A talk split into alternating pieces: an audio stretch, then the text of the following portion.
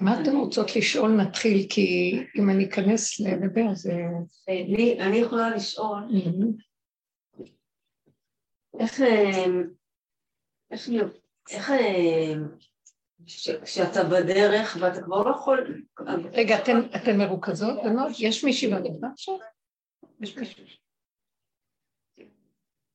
כן, אבל תתקדמו, זה נורא...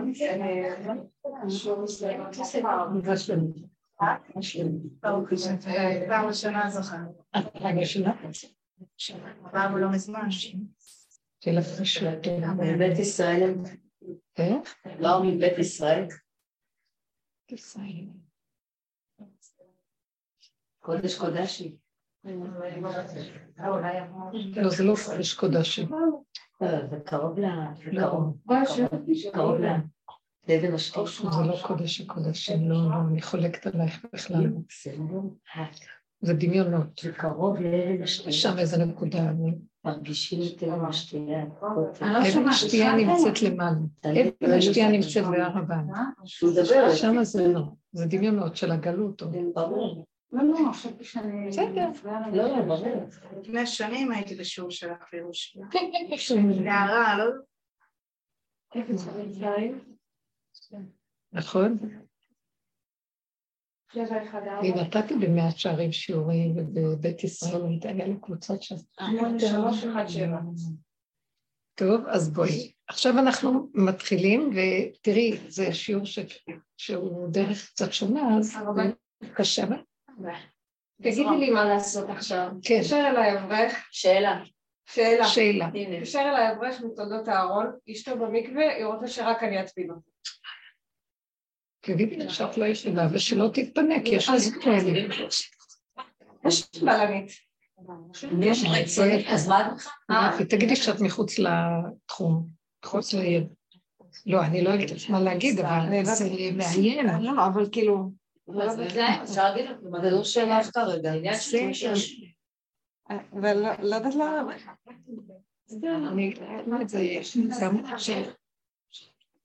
אני ככה רואה את זה במוח שלי, למה דווקא את? יש להם אז אולי... שהיא רוצה שידעו זה המילה פשוט. אז תגיד לה פשוט לא מה. לא, אבל הרב שלהם אומר להם שלא. שלא מה? למה היא לא תיאמה איתך?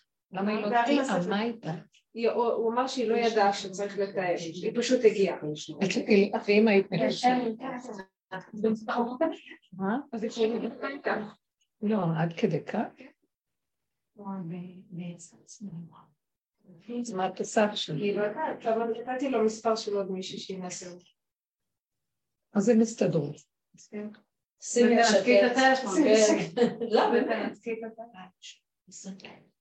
אם אני אתייחס לתוך הסוגיה מטעם הדרך, אז...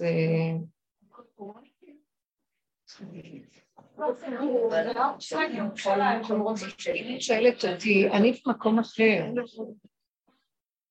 רגע, אז נו, התייחסות מטעם הדרך, יאללה, בנות, בנות, כן. אם אני אעשה סקירה כללית, אז אני יכולה לומר, את שאלת אותי, וכשאת שואלת אותי, אז אני אבוא מטעם מה שאני, לא מטעם התפיסה המקובעת. ואני יכולה לחלק ולהגיד לכם הקדמה, שבעצם נשמות ישראל היו במוח של אדם הראשון, הם דרגה של המוח של אדם הראשון. וכשאדם הראשון התפתה לאכול מעץ הדת, זה היה בעצתם של אותם נשמות שהיו במוח שלו. הם כאילו היו במוח ואמרו לו לאכול בעץ הדת, אמרו לו להתפתות, לעשות נגד הציווי, כי מאיפה הוא עשה את זה? זה המדרגות של נשמות ישראל, הן שייכות לראש של הדבר. מאחר והם אלה שאמרו לו לעשות את הדבר, שהם היו בעצה של כן לשמוע לנחש, אז גם הם אלה שצריכים לשאת באחריות של לתקן את העולם כתוצאה בחטא עץ הדת. הבנתם? כי כך, שיקחו, הם היו בראש, אז מי שבראש חייב לקחת את התיקון על עצמו. ואז עם ישראל קיבל את התפקיד לתקן את העולם. למה דווקא אנחנו מתקנים את העולם? לא, כל העולם היה בגדר של אדם הראשון, אבל זה כאילו תגידי, אלה שיושבים בלוח הבקרה, הם אחראים יותר מה שאחד בחוץ שקבל הוראה לעשות אחרי שלוח הבקרה נותן לו את ההוראה, כן? יושבים המוחות והם קובעים דברים, אז הם אחראים. עכשיו, ברגע שהם קיבלו את התיקון של עץ הדעת, אז התיקון הזה מתחלק לשלוש חלקים. קודם נראה מה קרה. מה שקרה בחטא עץ הדת, אני עושה מין הקדמה קטנה ואז אנחנו ניגע בנקודה. מה שקרה, אה, שהעולם נשאר אותו דבר, הבריאה נשארה אותו דבר אחרי החטא כמו לפני החטא, אבל התפיסה במוח של הבן אדם השתנתה. כאילו נכנס במוח כפתור כזה, שעכשיו דרכו הם רואים את העולם. בתוך המוח, בתוך הראש, יושבים משקפיים של דמיון, ש... מהמשקפיים האלה ככה אנחנו רואים את העולם. אם קודם הם ראו את השעון הזה שפה נמצא בצורה אחרת, אז עכשיו ראו אותו נקי כהווייתו, עכשיו כל אחד יראה אותו אחרת. זה מאוד מעניין שכששואלים בני אדם מה דעתך על זה, אז כל אחד יגיד משהו אחר, הרושם של כל אחד הוא אחר. אה, זאת אומרת, הפרשנות והמשמעות שהוא נותן לדבר מזווית הראייה שלו, איך שהחוש שלו רואה את זה, ואיך שהמוח שלו מפרש את זה, ואיך שהמשמעות נותנת לו להגדיר שונה. זאת אומרת, הדבר נשאר אותו דבר, אבל משהו מכסה על העיניים של הבן אדם והוא לא רואה את הדבר כהווייתו, הוא מושפע מאפשרויות נוספות שהתלבשו עליו, התרחבו, כמו שיש לך את העיקרון של הדבר, נהיה לו הרבה אפשרויות, הרבה זרועות, הרבה זרועות, ואז עכשיו כשהוא בא לדון ולהגיד על הדבר, הוא מושפע מעוד אפשרויות, זה לא נקי, זה לא נקודה נקייה. המצב הזה, כשהרבה אנשים, כל אחד חושב משהו אחר, העולם מתחיל להתבלבל, וכשקבוצת אנשים מנהלת ככה את עולמם דרך משקפי הדמיון, אז מתחילים להתגב, להתגייב, להתגב, להתגשם מציאויות בעולם שהן טעויות מדבר לדבר לדבר, כדור שלם מתגלגל, נוצרת מציאות מוטעית, מסולפת, שאדם התרחק מיסוד האמת והוא לא יודע את זה אפילו, כי ככה הוא רואה את זה עכשיו, אתם מבינים? זה לא מה שהיה קודם. עכשיו, עם ישראל נדרש לבוא להחזיר את העולם לתיקונו, כי כתוצאה מהסילוף הזה העולם הלך ונחרב בדורות הראשונים, היה קשה מאוד, והכל היה חורבן, העולם לא שרד את הקלקול הנורא שכל אחד סידר לו אה, אג'נדה ואיזה פלסוף של איזו משמעות של אה, תפיסת חיים ואידיאולוגיות וכן הלאה, השקפות חיים. עם ישראל קיבל את התורה בשביל לנסות להחזיר את העולם לקדמותו, לבסיס הראשוני הנקי כהווייתו, איך שהוא היה. אבל אי אפשר במצב הזה של עולם של תוהו ובוהו, ישר לסדר את העולם בחזרה איך שהוא יהיה.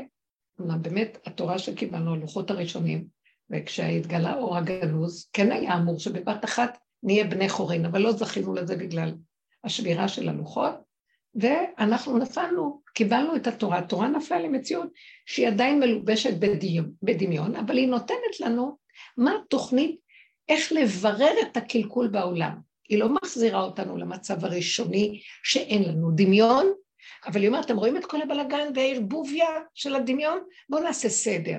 הנה הכללים, יש טוב ויש רע. אני אגיד לכם מה טוב, תורה אומרת מה טוב, היא אומרת מה רע, מה טמא, מה טהור, מה מותר, מה אסור, מה כשר, מה פסול. היא שמה את הסדר, ואנחנו בתוך עולם אה, מבולבל ותוהו ובוהו של אומות העולם, של מציאות ערבוביה, נכנסים עכשיו לעשות סדר בבלגן. כי על ידי עשיית סדר בבלגן אפשר קודם כל להתקיים ולתקן את בניין העולם שנהרס. עדיין בעל הבית לא קיים פה, כלומר הוא תמיד קיים, אבל לא רואים אותו, בגלל הבלבול, בגלל תפיסת החיים של הדמיון, עדיין אנחנו תחת חוק עץ הדעת והדמיון. אז עכשיו אנחנו בסוג שנקרא מותר אסור טמא טהור, כן, מבררים את העולם.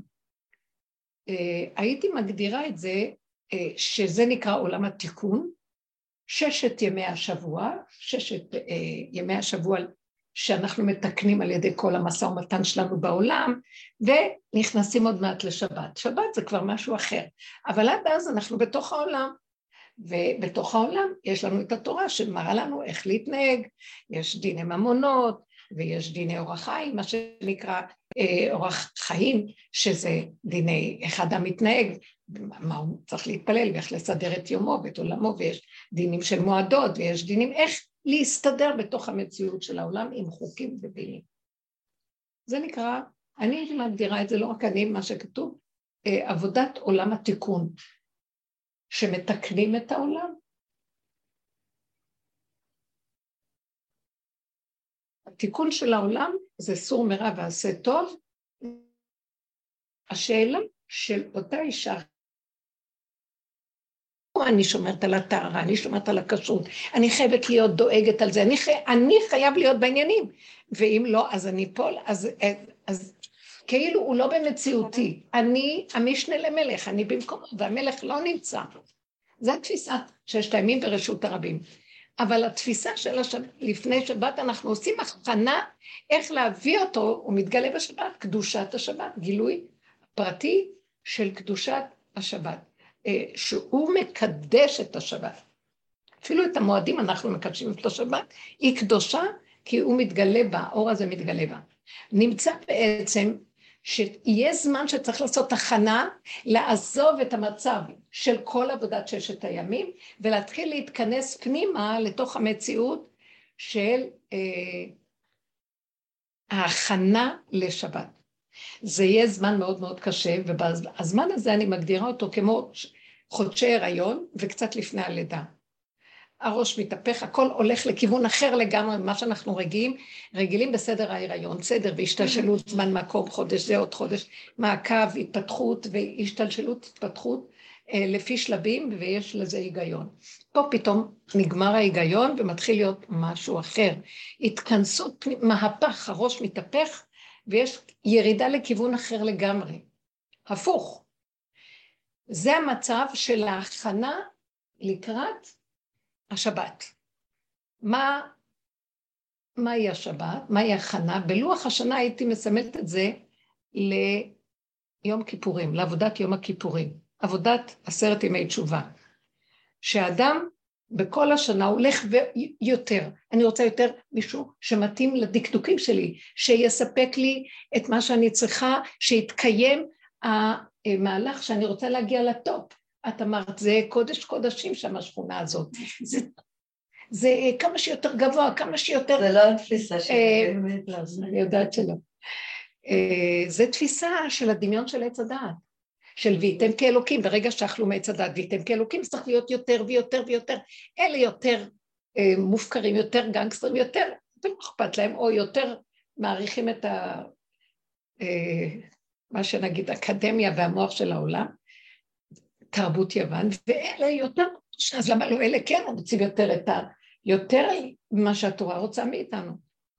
אבל שניהם דומים לדבר אחד, אלה מרגישים שהם רוצים להיות משהו יותר, וגם אלה, אמנם זה יש לו ערך יותר מעלה מזה, אבל עדיין האמת זה לא צדק. צדק משמיים נשקף, וארץ, ואמת מארץ תצמח. שלום ואמת נשקו, צדק ושלום, נשקו אמת אה, מארץ תצמח. זאת אומרת שבאיזשהו מקום האמת, שזה גילוי מציאות השם, שיסודו אמת, אנחנו כרגע לא באמת. חכמים מנסים לברר לנו בתורה כל הזמן מה האמת, כי מתעלמת לנו האמת, אין לנו אמת. יש לנו שכל אולי ששואף לאמת, אבל אמת אין לנו.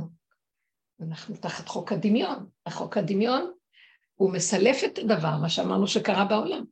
אבל יש לנו ידיעה של אמת, ואני שואף לגדלות, אבל עצם זה שאני שואף, ואני רוצה להגיע, אני לא יכול לתת להשם להתגלות. השם, כשהוא מתגלה, אף אחד לא ירים ראש וירוץ קדימה ויגיד אני גם משהו. אין מציאות שיהיה ראש כאשר מתגלה השם. זה מה שנקרא, ראש השנה ממליכים את השם, ראשו של זה בזנבו של זה, אף אחד לא מרים ראש, כמו כבני מרון, כולם מורידים, אין להרים ראש בזמן גילוי מלכות השם, אין לבן אדם מקום בכלל להיות.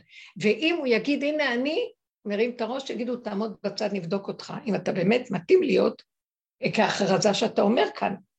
נמצא שבעצם ההכנה, וזה המהלך של יום הכיפורים. מה עושה יום הכיפורים? כל שנה אנחנו הולכים ומוסיפים, יום הכיפורים אומר לנו, חבר'ה, תוציאו את העבריינות, תלכו אחורה, תסתכלו בתוככם ותראו, אתם באמת, אל תשחקו להיות הצדיקים וגדולים.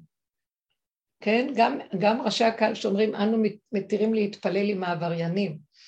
אה, אנחנו חושבים שהעבריינים נמצאים שם והם הצדיקים, אבל הכוונה עם העבריינים של עצמנו. אנחנו כל אחד ואחד מתוודה על עבריינותו, וכל אחד אומר, גם ראשי הקהל הכי חשובים מדברים את אותו נוסח של כל אחד ואחד, הקטן כגדול, וכל אחד מסתכל על הנקודה של עצמו. מה קרה כאן? מה הפך? במקום שאני אלך ויוסיף, הלוא זה שובר אותי, זה יום עינוי נפש. אנחנו כאן באיזשהו מקום עושים מהפך.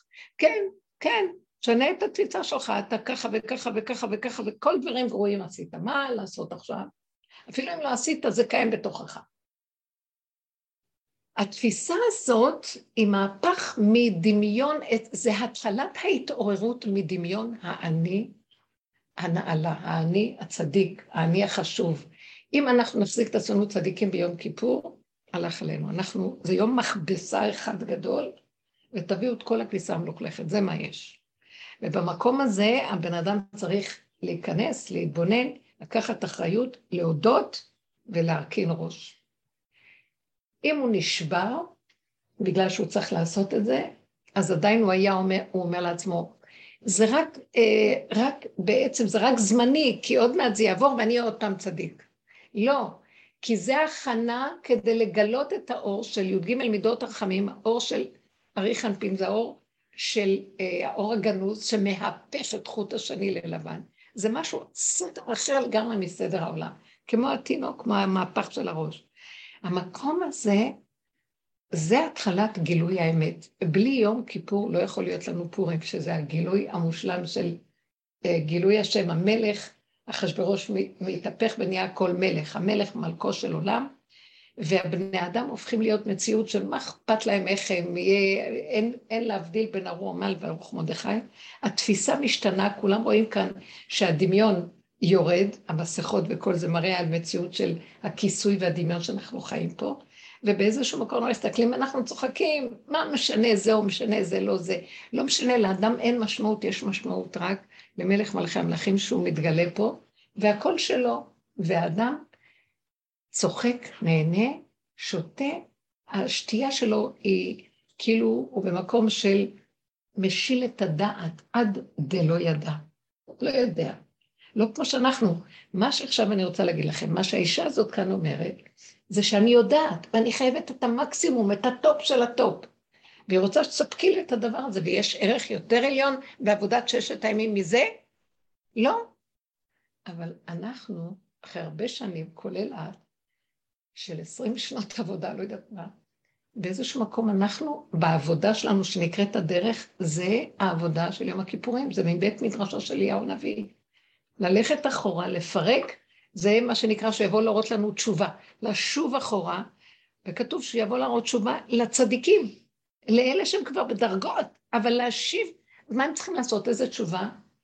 להכיר שאפילו שהם צדיקים ויש להם דרגות, הם דרך אחריה הכל הכל הכל, אבל עדיין, מול בורא עולם, לא יצדק לפניך כל חי. בתחתיות האדם תמיד שוכבת התיבת פנדורה של הנחשים והקרבים, ולא יעזור כלום, מה שלא נתקן, זה כבר יהיה מעוות לא יוכל לתקון.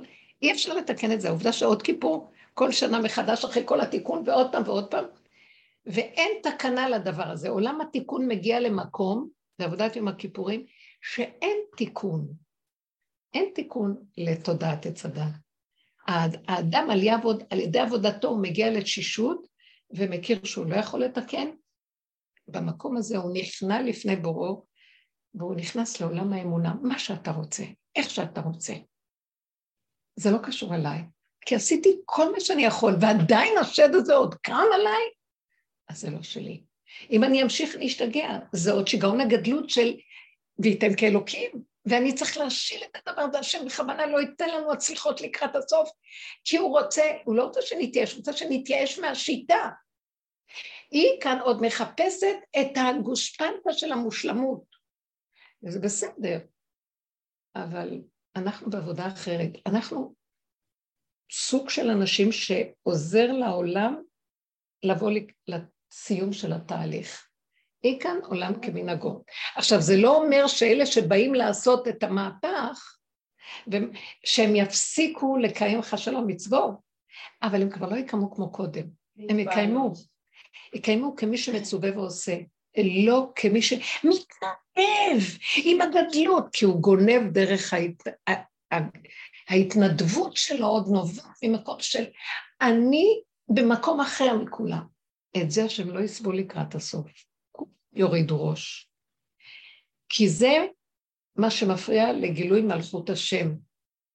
שעוד מישהו יקום ויגיד, אני יותר מזה, או אצל השם אין דבר כזה, כי השם חוקר ובוחן לבבות, והוא יגיד לו, רגע אחד אתה מרים את הראש, על המקום המקטרג הכי גדול עומד ואומר לו, רגע, רגע, רגע, מה עשית אתמול? מה, לא שמת לב, עשית ככה, ככה, ככה. על המקום הקטרוג יפעל. אין לאדם להרים ראש או מצח, כמו שהווידוי של ניסים, רבנו ניסים גאון, שהוא אומר, אין לי פה להגיד ואין לי ראש להרים ואין לי שום דבר כי הוא אדם קדוש וגאון. אז רק לומר שבתחתיתו של כל אדם, אם אנחנו נוגעים בה, זה הפתח לצאת מהדמיונות של האני הנעלה, שהיהודים נמצאים שם, כן? קודש קודשים השכונה שלך. אני מכירה כמה פרחחים שם גם, ואני מכירה גם כמה קדושים שם במרכאות. אני מכירה כל מיני אנשים. היום אני כבר לא רואה מי קדוש מי לא קדוש. זה עוד הדמיון החיובי של עץ הדעת טוב מפני הרע. ומי שעובד במקום שלנו, הוא כבר לא רוצה את המקום הזה, אז כי הוא רוצה את הקו הישר של אה, גילוי, קו האמצע, גילוי השם. גילוי השם לא יסבול שום מציאות של אני. אז ברגע שאת מספקת לה את זה, עכשיו, אם לא הייתה אף אחד פה בשכונה ולא היה, היה חייב, זו שאלה אחרת. כשיש שם מישהי אחרת והיא תתעקש על הדבר הזה ותוציא אותך בגלל המציאות שהיא נמצאת שם, גם זה דבר גדול. אבל את כבר, היא בעבודת ששת הימים ואת כבר גומרת את עבודת היום השביעי. הקבוצות שעבדו עד עכשיו אנחנו במקום אחר. אני כבר, גם בסוף כבר עבודת יום הכיפורים, אני בפורים. אני צוחקת, הרבה צוחקת. כל דבר של רצינות, אני לא מוכנה לקחת. אני מרגישה שזה כבר היום השמיני, פרשת ויהי ביום השמיני. השמיני זה אחרי כל הקורבנות של, של אהרון הכהן, שמשה אומר לו, תיגש, תקריב את הקורבנות לכפר, ואז יורד האור הגדול על המשכן. האור הגנוז יורד על המשכן, האור של השם, שכינה נגלית על עם ישראל. אנחנו כבר במקום שהשכינה רוצה להתגלות, אסור לנו להפריע לה. אה, היא תספק לאותה אישה מה שהיא צריכה. לא אני במקומה. איך אני אדע, איך אני אדע שזה... אבל אה, השם לא גוף, לא דמות הגוף, אני... איך אני אדע שאני אלך בלי, בלי לחץ, בלי שיוצר לי איזה סתירה או תסכול למשהו אחר. הכל נפתח והכל הולך חלק, והסיבה מובילה אותי והכל בסדר. אבל לשלוף אותך מהכל בצורה, זה, יש כאן איזו נקודה של כוח ישותי, צדקותי, כן, כן. שככה חיים במקומות של הקודש קודשים שאת מדברת. לא ולא. קודש הקודש, זה, זה שם צלם בהיכל עכשיו שאמרת את זה. קודש הקודשים, קודש הקודשים זה אין ישות, אין ישות, אין מציאות לאדם. כמה קורבנות צריך להביא ממחנה לוויה להיכנס למחנה שכינה. מחנה שכינה, בזאת יבוא אהרון אל הקודש. שחיטה מוחלטת של האני.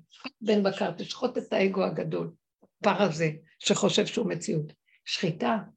השחיטה הזאת היא נשמעת נורא, אבל זו שחיטה של דמיון הנפש.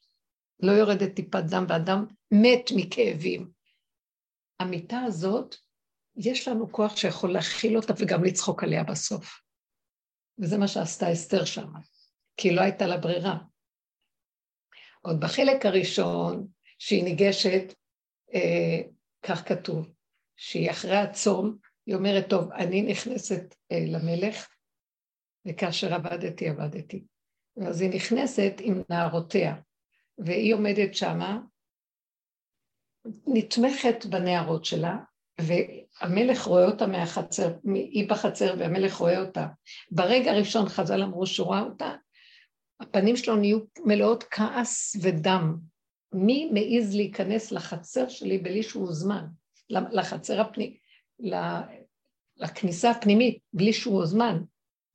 ואז היא קולטת את המבט הזה, והיא נחלשת לגמרי, ומאבדת, והיא אומרת לו, הלך עליי ואין לי כוח לכלום.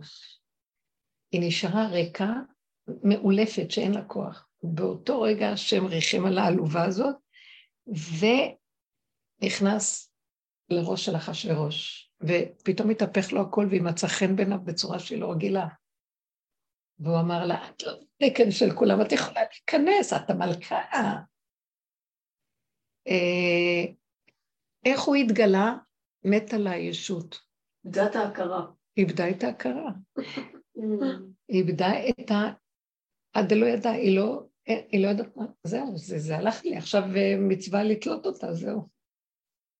המקום הזה של האין אונות, שמתם לב, וזה גם התשובה למה שדיברנו קודם. קצת יותר מאוחר, היא נכנסת למלך, הוא מחבב אותה, ואז אומר לה, מה שאלתך ובקשתך, ואז היא אומרת לו על המשתה, גם ביום הזה, גם ביום השני, וכשהמן, במשתה ביום השני, כשהוא בא, אז היא כבר עומדת במקום כזה, שכבר יש לה חי מסוג אחר. והוא אומר לה, אז היא אומרת לו, אה, כי אני ועמי אה, נגזר עלינו להשמיד, להרוג ולאבד, כן, ואם זה היה רק אני, אז אין הצער שווה בנזק מלך, אבל המדובר, אז, אז הוא אומר לה, מי הוא זה ואיזה הוא שמלאו ליבו לעשות כן? עכשיו, היא רצתה להגיד, אתה הרשע הזה. הלוא אתה נתת לו רשות לאמן, בלעדיך הוא לא יכול לעשות כלום. וגם חז"ל אמרו, מאיפה הם מצאו את המדרש הזה? כי הוא אומר, מי הוא זה mm. ואיזה הוא זה שמלאו ליבו לעשות. מזה הם למדו שזה היה, שהיא רצתה להגיד לו, זה אתה. ובא המלאך וסובב את זה. היא קיבלה כאן עוז ותעצומות, לה באמת, זה החלק הראשון של כאשר עבדתי ועבדתי mm. מול המקום הזה של אין אונים מוחלט. כאן, כאשר עבדתי ועבדתי, קיבל מציאות של גילוי השם, כאן זה כמו נקבה, לגמרי. כאן זה, כבר הזכר מופיע ואומר, אתה. זה המקום שכבר השם מתגלה בתוכה ברמה כזאת, שהיא קובעת מה לעשות עכשיו. אתם מבינים את המקום הזה, הכוח הזה, זה היום השמיני, גילוי השם. זה המקום של המהפך של נכנס האור הגנוז. ואז שלשלת של דברים מתהפכת. ואז המן קלטה עליו הרע, וכל הסיפור מתגלגל ונגמר הסיפור. אז שימו לב לשתי הכוחות האלה ש, של עבודת האין אונים לגמרי, שזה הכיפור.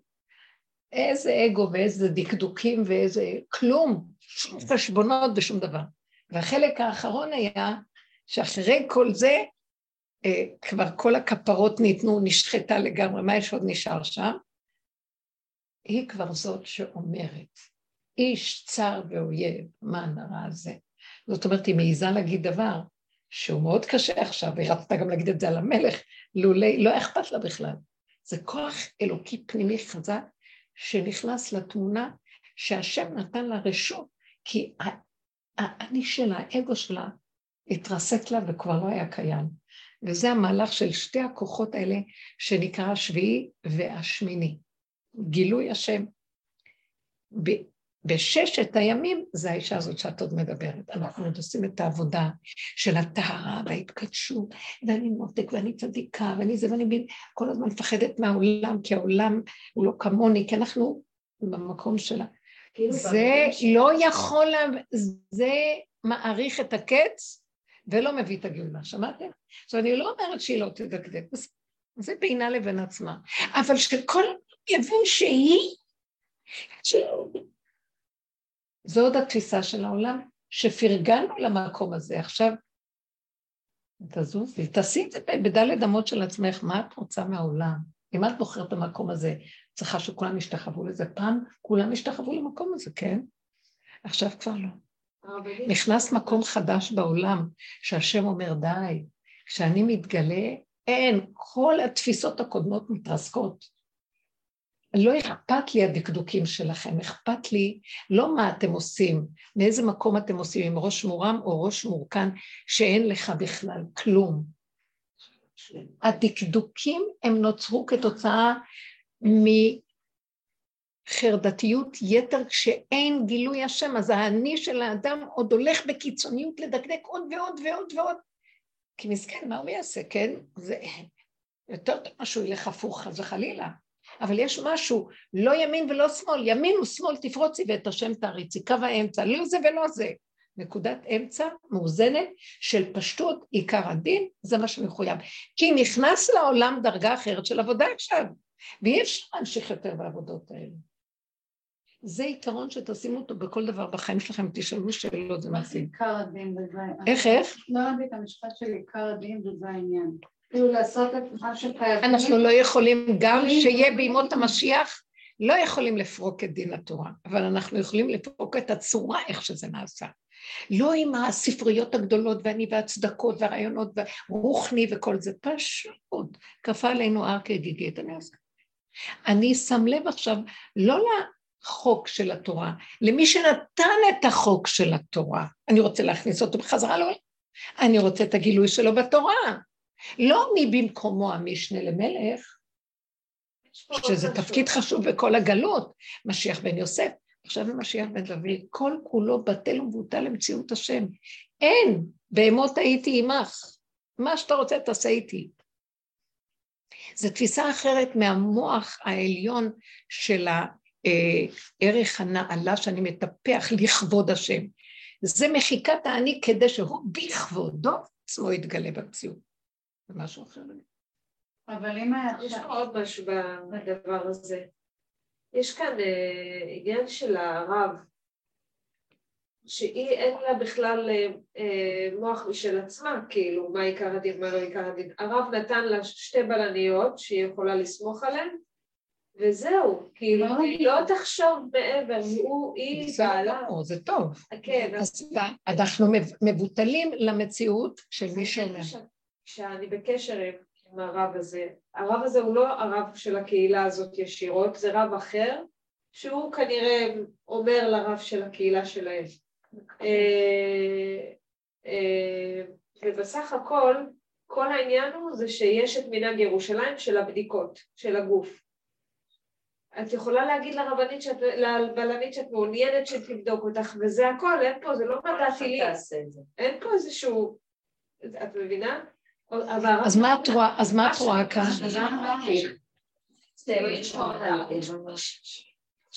שהרב כאילו שולט, אני חושב שהוא יכול לשחרר, אבל הוא מחזיק בכל זאת. הוא יכול הוא להגיד יכול להגיד לכל לכל בלנית בלנית שתבדוק. נכון. הוא יכול אני לא- להגיד לה- בלנית שתהיה, תגידי לה שתצליח. אבל תקשיב, את נוגעת עכשיו בנקודת...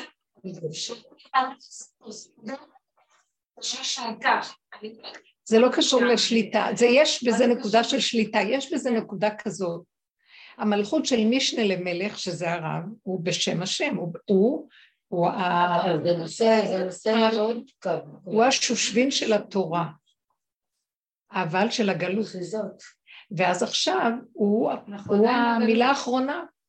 כן. אבל לעניין הגאולה זה יתחיל להשתנות, ומאוד יהיה קשה לשחרר את המקום הזה. זה תהיה מלחמה בין המלכויות. אה, בין משיח בן יוסף לדוד יש עוינות מסוימת. עובדה ב... יש-. לא, אין פה לא- לא שלא הולכת. אז מצוין. אבל כאילו, אני אומרת מסכנות. אבל הרבנית אמרה פה נקודה מעניינת.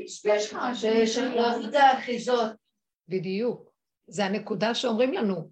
נכון שמשיח בן יוסף צדיק ומושלם, אבל הוא עוד משנה למלך בארץ מצרים מול העולם, ואילו אה, משיח בן דוד הוא המלכות של השם, הכיסא של השם, מול בורא עולם.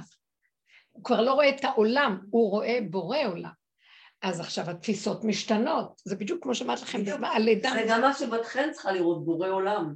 אז מה שאמרתי לה, את כבר במקום שהפנים שלך לפה, ואילו הרב במקום שיש לו מקום חשוב, ובאמת אין חלילה לערער על מקומו בתפיסה הזאת, של, אבל מתחיל להתעור, להתערער כבר התפיסה של התפקידים שם, כדי לפנות מקום למציאות גילוי השם. כי כשיבוא גילוי השם, אף אחד לא יעמוד שם ויגיד אני משהו. וזה דוד המלך שכל ניסיונותיו בחיים, שגם הוא היה בחינת משיח בן יוסף בתחילת דרכו, השם לא הצליח אותו בכלום. בסדר. כל מה שהוא לא עשה, הכל מציאות של נפילה, שבירה. לא הלך לו כלום. רבי אושר אומר, עד שהוא הבין שראש באדמה זה טוב, תישאר עם הראש שלך באדמה, זה המקום שאני רוצה אותך, כי רק ככה אתה מאפשר לי גילוי. זאת אומרת, זה מקום שהרב עוד בתפיסה של, נכון, זה מאוד קשה, דעו לכם. לכן נשים מתאימות ללידה, לתהליך האחרון של הלידה עוד בהיריון. את יכולה להתייעץ, השתלשלות, אבל מי עומדת במצב הזה לבד? זה היא עם המציאות של עצמה, אין, יעזרו לה פה, יעזרו שם, אבל זה מציאות שלה. המציאות הזאת היא מציאות אחרת לגמרי, והגאולה, השלב האחרון של הירידה מהעליונות הדעתנית, הצדקותית, של, uh, ה, שיודעת את התורה ואת הספרייה של הדבר, זה יצטרך להיסגר והתפקיד הזה יעבור לנוקבה. דוד המלך היה בחינת נוקבה, זה הבחינה של אין מוח. לא הבינו אותו גדולי דורון, לא הבינו אותו, היה לו מוח שהוא מבין מהחושים, מהלב, לא מהשכל כמו שהם. כל כולו דלוק, והם לא הבינו את ה... רציונליים, יותר שכליים. דואג האדום מאחיתופל בדורו, כל הצדיקים שהיו בדורו אז, והוא היה ממקום אחר לגמרי. וגם אפילו שמואל הנביא לא האמין שהשם מכוון לו על דוד, שהוא ראה אותו כמו איזה דלוק כזה, כמו חיה ככה, מלאה אש, אה, מסוג אחר, יצרית, לא מאופקת אפילו, יצרית, אבל קודש להשם. המקום הזה זה מה שהשם אה, לקראת הגאולה רוצה. לא בכל דעתך, בכל לבבך, בכל מאודיך, גם עם היצר הרע שלך, אני רוצה אותך עכשיו, כל כולך, איך שאתה, ככה, על השולחן, מולי. אה, קורבן פתוח, אני איתך במקום הזה. תוריד העטיפות. אין כיסויים, אין עטיפות, אין כלום. זה מעמד פנימי ביני לבינך. אם אין את ההכנה, אי אפשר להגיע למקום הזה ככה. זה שוק. זה מסוכן. לכן העבודה שלנו כל כך הרבה שנים, זו עבודה של רב אושר, שנים של הכנה. הוא היה בחינת הכהן שמקריב קורבנות, מי שבא לידו, שרף אותו. כי הוא אמר לו, אתה משקר. הבן אדם לא ידע מה, פירק את הנגיעות, פירק את כל ה... ואמר לו, אתה חושב שאתה צדיק, אתה זה, זה, זה. אה, יש כל כך הרבה סיפורים שעכשיו לא בדיוק מגיעים לי, איך הוא חשף את המציאות אצל בני אדם, ואמר את האמת. הודה בהם, רב אושר היה מאוד, והאמת הייתה מוסתרת בתוך הנקודה, והוא לא התבייש להוציא אותה, זה לפלך על האדם, אבל uh, זאת האמת, והאמת זה המקום של גילוי השם. אז לכלך לך את הדמיון של האני הגדול שלך, אבל זה אפשר את השם שתקום שכינה. מה אתה רוצה פה לעשות? להקים את המלכות של עצמך, או אתה רוצה להקים את השכינה? וזה מאוד קשה, זה מאוד קשה. שהייתה תקופה שדיברו עליו, ואמרו כל מיני דברים שלא היה נשמע טוב, ואפילו מישהו הוציא עליו איזה דיבה, ואז אה, בא אחד החברים שלו ואמר לו, אני הולך לדון אותם לדין תורה שמוציאים עליך דיבה, אני יודע מי אתה. אז הוא הסתכל עליו ועשה לו, לא כל כך מהר אתה... כי צריך, כאילו אומר לו, לא כל כך מהר תגיש את הדין אה, תורה. אז הוא התפלל לה... אז הוא רוצה להסתכל עליו ואומר לו, אתה רוצה להגיד לי שעשית מה שהם אומרים? אז הוא אמר לו, לא, אני לא עשיתי, אבל uh, יכול להיות שהיו לי גם מחשבות שיכולתי לעשות את זה, אם השם לא היה עוזר, הייתי יכול לעשות את זה, רק הוא שמע עליי. אבל שמעתי, הוא חיפש את עצמו בדקויות, והוא עמד כמו יום הדין, והוא מודה מול בורא עולם, הוא השתמש בחבר כאילו הוא מודה מול השם, ולא מכסה. מודה ועוזב ירוחם, הוא מכסה פשעה בלי להצליח, הוא עמד במקום הזה, תקשיבו. תלמיד שלו שעומד במקום, זה לא היה תלמיד, זה היה חבר תלמיד, זה הרב גדליה קניג, אה, שהרב לוזר, הבן שלו מצפת, שהקים את קהילת ברסלב, אז זה הסיפור שהוא סיפר בעצמו. אמר לו, מה? וכל מיני סיפורים כאלה שרבו שלו לא התבייש לחשוף את הנקודה שלו, כי הוא אמר, עדיף לי פה מהגיהנום אחר כך, פה אנחנו מתייפייפים ואחר כך פותחים לנו את הסתום ומראים לנו מי אנחנו, שנסגר הפתוח. אז בואו עכשיו תעשו את זה, זה כל העניין של בינינו לבין עצמנו, זה העבודה של יום השישי, להיכנס לרשות היחיד, בחורים ובסדקים, לשים את הפנס וגם להוציא את החמץ, להתחיל לראות מה יש בפנים ולהתוודות על זה, להכיר. עכשיו, זה לא בדיוק שבאמת יש, זה דמיון שיש, כי לא נגמר התיקון. שלא יעשו הבני אדם. יש רק משהו שאנשים נהיים תשושים, ובסוף אנחנו רואים שזה דמיון של אני שהתפתח, ואנחנו לא יכולים לו. אין אפשרות למחות את העמלק הזה, רק השם ינחה אותו. אי אפשר, אנחנו יכולים ללכת לשמוע את הזכירה שזוכרים, זכור פרשת זכור, שהבעל קורא, קורא לנו את הזה, ואנחנו אומרים, מכינו אותו. אפילו שאול לא הצליח לעשות את המלחמה מולו מושלמת, ולא בכל הדורות. אבל השם יגיד, המלחמה להשם בעמלק, והוא ימחה אותו כאשר אדם יזוז וייתן להשם למחות אותו, כי אדם יגיד שאני לא יכול. זה לא שלי, זה שלך. זה עלילת הדברים פה וזה של בורא עולם. זה מקום שאנחנו צריכים להבין, להבדיל איפה לשים את הדגש עכשיו בעבודה שלנו. אחרית הזמן, אנחנו לא יכולים להמשיך לעבוד כמו שכרגיל. זה לא כסדר. כן, אנחנו לא, לא אמרתי שנפרק, אבל זה יתפרק לבד. בינינו לבין עצמנו, לא צריך להכריז הכרזות וכלפי חוץ, אבל בתוך הנפש כולם מרגישים, יש שינוי מאוד גדול, אנשים שעושים את העבודה הזאת, הביאו את כל היסוד של הקורונה לעולם. כי לאט לאט הכל התפרק, וברגע אחד ראינו, אין כלום. כנסו לתוך עצמכם, אין שום דבר פה, זה דמיון. אחר כך הראו את זה בעולם, ואחר כך נתנו לבני אדם זמן. אתם רואים, ראיתם? בואו תעבדו ככה בפנים עכשיו. מי יודע מה, הולכים גם לגמור את זה. זה זמן שנותנים לבן אדם התעוררות כדי לעשות עבודה פנימית עם עצמו. זה לא אומר שהוא מפרק, זה אומר שהמימדים משתנים כבר. הוא נכנס לתדר אחר, נגדיר את זה ככה. מעביר את התקע הזה, מכניס את זה למשהו אחר. התדר עכשיו הוא שזה לא הקיצ... החיצוניות הקפדנית והחרדתית והעולם בין זה האופקי הזה, זה מול זה, זה לעומת זה, אלא זה, עזבו את הצד הזה, כנסו פנימה. זה עוד הצד של רשות הרבים, זה הנחש מסתכל מהצדדים, ואילו הקו של גילוי השם הוא באמצע, הוא יסוד האמת, קו של הרגע, של ההווה, ההוויה מתגלה פה. זה לא זה מול זה, זה אין לא זה ולא זה, ויש מקום אחר, שהוא קטן והוא משתנה מהר וצריך לתפוס אותו מהר, ולא להיות עם המוח הגדול המרחב, לא על הדמויות ולא על המציאויות של העולם.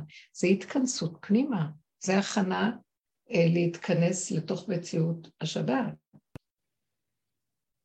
אז העולם... אבל מה עם הנקודה של בתכם, כאילו, שלה עצמה? כי כל פעם אה, מתקשרים להטריד אותה עכשיו כאילו זה לא המשמרת שלה להיות במקווה, למה היא צריכה ללכת כאילו... הם מוכנים לשלם לי על זה. אני יכולה להבין אותה, זה מה שאמרנו פה, כי אנחנו לא לגמרי. להבין את מי את יכולה. אותם. קודם כל זה ירד עכשיו. אני אכפת לי. תהיה הבלנית שלהם, הפרטית. זה הנקודה של השיעור. זה מנחם כאילו, כי הם מחפשים שלמות. נכון. בדיוק, זה בדיוק הנקודה. מחפשים שלמות, ואילו, מה, מה את אומרת? בא לי להגיד להם, חבר'ה, אתם צועים בכתובת, כאילו, מחפשים שלמות. קיבול. זה בדיוק הדמיון, הדמיון של אני מושלם. זה גם יש בזה איזה נקודה שכאילו אנחנו אכלנו, יש, יש פסוק שבישעיה שאומר, ועד, יש פסוק בישעיה שאומר, בישעיה מ"ו, אני חושבת, ועד זקנה אני הוא ועד שיבה אני הוא, אני עשיתי, אני אשא, אני אסבול בעמלק.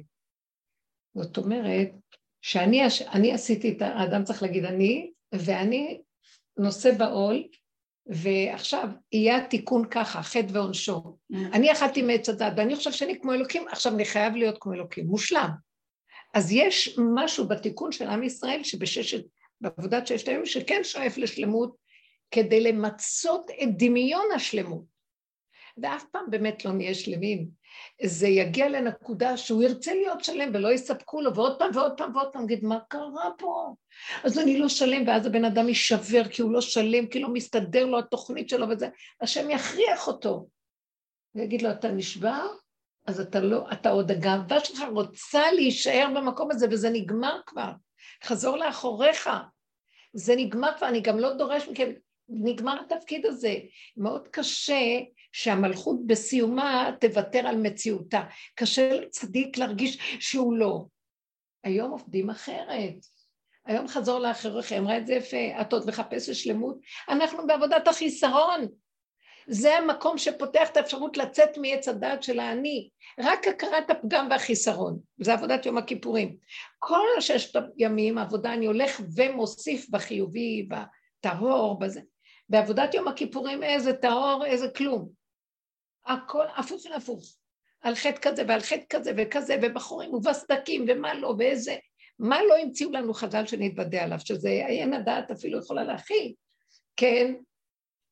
זה בדיוק הפוך מהשלמות. חיסרון על גבי חיסרון, גם שמעוות לא יוכל לתקון, כמו שאומר קהלת. בסוף זה דמיון, אז האדם מת, מת, מתעשת אם הוא לא נשבר, והוא עובד עבודת הכנה, אז הוא בסוף צריך להשלים ולהגיד, כן, אנחנו חסרים לחלוטין, ולא רק שאני לא עצוב על זה, אני גם צוחק, כי רק שם הוא שלם, ואנחנו רק הכלים שלו. מה זאת אומרת, הכלי יכול להגיד אני משהו? הכלי הוא רק כלי להכיל את המשהו. וזו תפיסה שאדם הראשון לא הייתה לו גאווה, הוא ידע שהוא כלי של השם, ואז ירד עליו האור הכי גבוה. אבל אנחנו חושבים שאנחנו מציאות, אז יורד לנו אור הדמיון של המציאות. אנחנו בדמיון הוויה, אנחנו לא באמת, ב, ב, אנחנו בדמיון של, אה, גם בדמיון התורה, כי זה לא תורת אמת. זו תורה שיש בה יסוד האמת, אבל אנחנו עדיין ממליכים את עצמנו ולא את השם יתברך.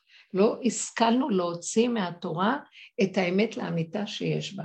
זה מה שכתוב על משיח שהוא יבוא, להראות לנו איפה האמת של האמיתה שנמצאת בתוך התורה שאנחנו רואים אותה. על זה אמרו חכמים בקהלת רבה, שתורת העולם הזה היא כהבל בפני תורתו של משיח. אנחנו היום הולכים עם המציאות של האני בחיובי, ואילו אז לא יהיה לא חיובי ולא שלילי, יהיה נקודת החוק הקטן, כאשר יהיה התפעמות מגילוי האור שנמצא בבריאה, שכינה. זה כלי וענווהו. בכל דבר נראה את השם. לא יהיה מקום של אני, המחשבות והדמיונות והכן ולא והצער וכל זה, החרטה, ועוד זה... פעם, ונפלו קמים. לא יהיה מצב כזה בכלל, לא יהיה אכפת לבן אדם. שלא אכפת לו כלום, הוא עושה כי הוא עושה, וגם נהנה ממה שהוא עושה בשמחה וטוב לבד. וזהו.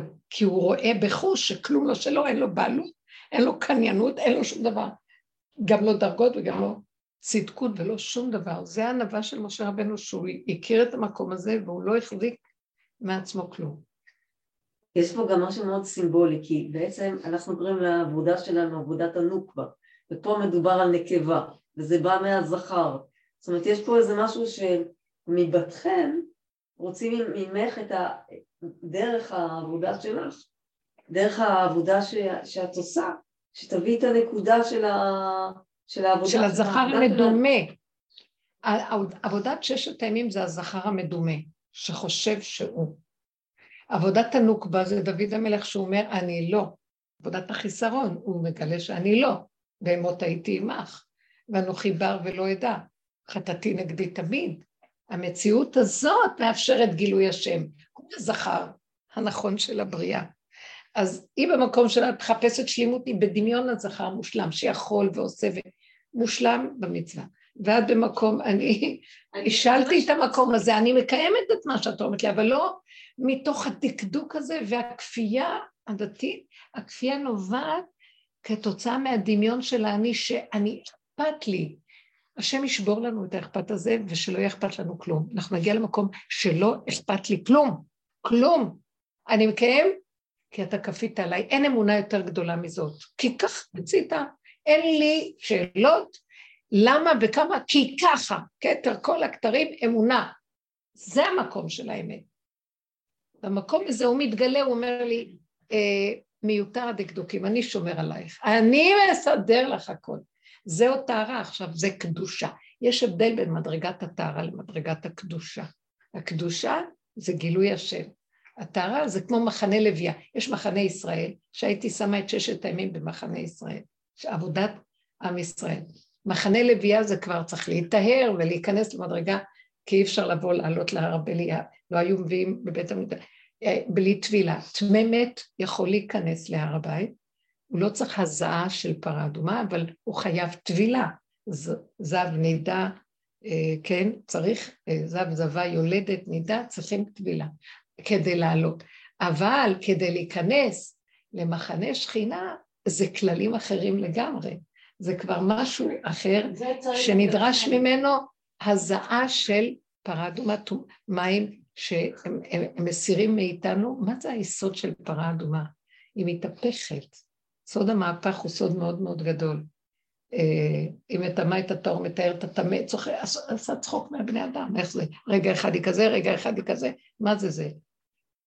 זה המקום שמראה לנו שזה או זה, זה אותו דבר אצל השם, זה לרגע אחד ככה ולרגע אחד. הוא מתגלה והוא זה שמתאר את האדם. זה האור של השם שמתגלה. תקשיבו, צרפו אולי כמה פרות מאז אה, יציאת מצרים.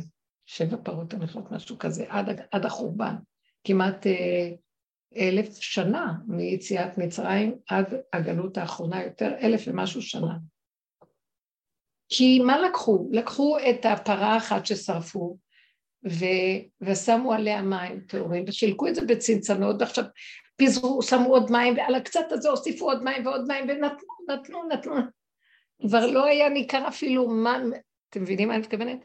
זה רק הנקודה האלוקית שיש בדבר, זה אפילו, זה וירטואלי, זה הקדושה היא אין לה, אין לה מסה, אין לה משקל, אין לה מימד כמו שלנו. אז לכן המקום הזה הוא משהו אחר לגמרי. הפרה האדומה היא השורש של מידת הדין שמתהפך ומתמתק, אותו דבר עצמו נהיה בדיוק ההפך ברגע אחד. זה רק גילוי השם בתוך הדבר הזה. שם, אז אפשר להיכנס למחנה שכינה, אחרת אי אפשר. גילוי השם בדרגה אחרת. אז כל האגו נופל. אז הטהרה היא עוד נמצאת בביניים, בין לבין. צריכים לעשות הכנה, צריכים... זה הקורבנות, זה המקום של העבודה של האדם התשובה, אבל להגיע למקום של, כמו שאמרתי, הזכר מתגלה בכבודו ועצמו, זוזו, לא טמא ולא טהור. זה, זה, אין כאן מציאות של דואליות בכלל. זה מופיע בדואליות, אבל היא מפרקת בעצם את הדואליות. זה דבר כל כך יפה, אתם מכירים כאן. אה, אין לנו היום כלום, אנחנו מדומיינים. אין לנו היום אפשרות להבין מה זה בחינה של מחנה שכינה. העבודה הזאת קצת מביאה אותנו למקום של, אני יותר ויותר רואה שהדמיונות ממש נופלים. מרגישים כמו מיטה. לא אכפת לך כלום. לא אכפת לך. עכשיו, אז יש פחד, לא אכפת לך, לא אכפת לך מהילדים, לא אכפת לך מה... באמת, באמת הפנימית. ואז אני אומרת לו, אבא לי, אבל אני בכל אופן בעולם, אז מה, מה אתה רוצה שאני אעשה? אני אעשה איתך עסק, איפה שלי לא אכפת, כי האגו הזה נופל הכפייתי, אכפת וכפייה. תתגלה אתה ותחזיק שלא יתרסק העסק. ואני מתפעלת מהדבר הזה כל פעם מחדש. איך הוא נכנס, וכאילו, אני לא אכפת לי כלום. והם אלה שחושבים שכל כך אכפת לי מהם, זה לא יאומן. ומי שאמרה אני משילה את המקום של בעלי פה, שם, והוא אומר, איזה נהדרת, בכלל לא אכפת לי. זה לא בורא עולם, תגידו? הגילוי שלו מדהים, למה אנחנו מתעקשים להיות במקומו? זה מעצבן. אפילו הילדים שלנו לא שלנו, רק שילדים שלום לא. זה דיבור יפה, צריך לחיות את זה. זאת אומרת שילד עושה כך או כך, אני... מלכתחילה לא רוצה לטפל לך, לא בחדר שלך ולא בתעודות שלך ולא בכלום. זה תפקיד, אז אני עושה, ואני אומרת לבורא עולם, אז ריבונו שם תתגלה, ותן לי שזה יהיה במינימום מאמץ, ורק איפה ש... אני רוצה להגיד, ילדה קטנה שנית, אני ביני לבינך, ילדה קטנה שלך, לא רוצה כלום יותר. אז תתגלה אליי, ואתה מוליך לי את התפקיד, לא אני, לא האני שלי. אתם מבינים את העבודה שנעשית כל כך הרבה שנים? מי שהתמיד איתנו כאן, אני רוצה להגיד לכם, זה משהו אחר לגמרי מכל הדרכים. לא, אפילו התפיסה של חב"ד שהיא מאוד גבוהה ויפה וחסידות והכול, כלום, הכל מתמוסס, הכל נעים מאוד, והכל דברים יפים, ויש שם דברים מאוד יפים מבחינת העולם והחברה, ויש עוד דעת של עולם. כאן אנחנו מדברים, מבחינה של דוד המלך, אין פה דעת. אין פה. ושם זה חוכמה, בינה ודעת, הרבה דעת. והם אנשים מדהימים, יש בהם משהו מתוק, רואים את האור של הרבי עליהם, אני כל כך אוהבת אנשים, וכן כל מיני חסידויות וזה, אבל זה עדיין האני שם מוביל בערך כזה או אחר. לא, הם לא בגאווה או משהו כזה, אבל הדעת, כאן מתגלה בורא עולם, מי יכול להגיד אני יודע? מאוד נמרצים פשוט. אם צדקת, מה תיתן לו? מה, מה? אני אומרת, הם מאוד נמרצים, כל כך רחוקים מהתשישות. חבל, בכל הכוח. יש להם עניין, וזה מאוד יפה. יכול להיות, הם בכוחו של הרב, הם מקבלים כוח של פעולה ועשייה פה בעולם מאוד יפה. זה יפה, אני אוהבת את זה. אבל אני מדברת על עבודה אחרת.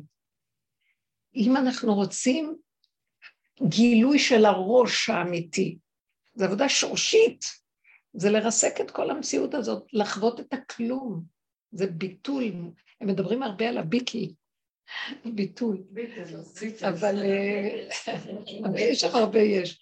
זאת אומרת, יש אה, של אה, יכולת. זה יפה, הכל יפה.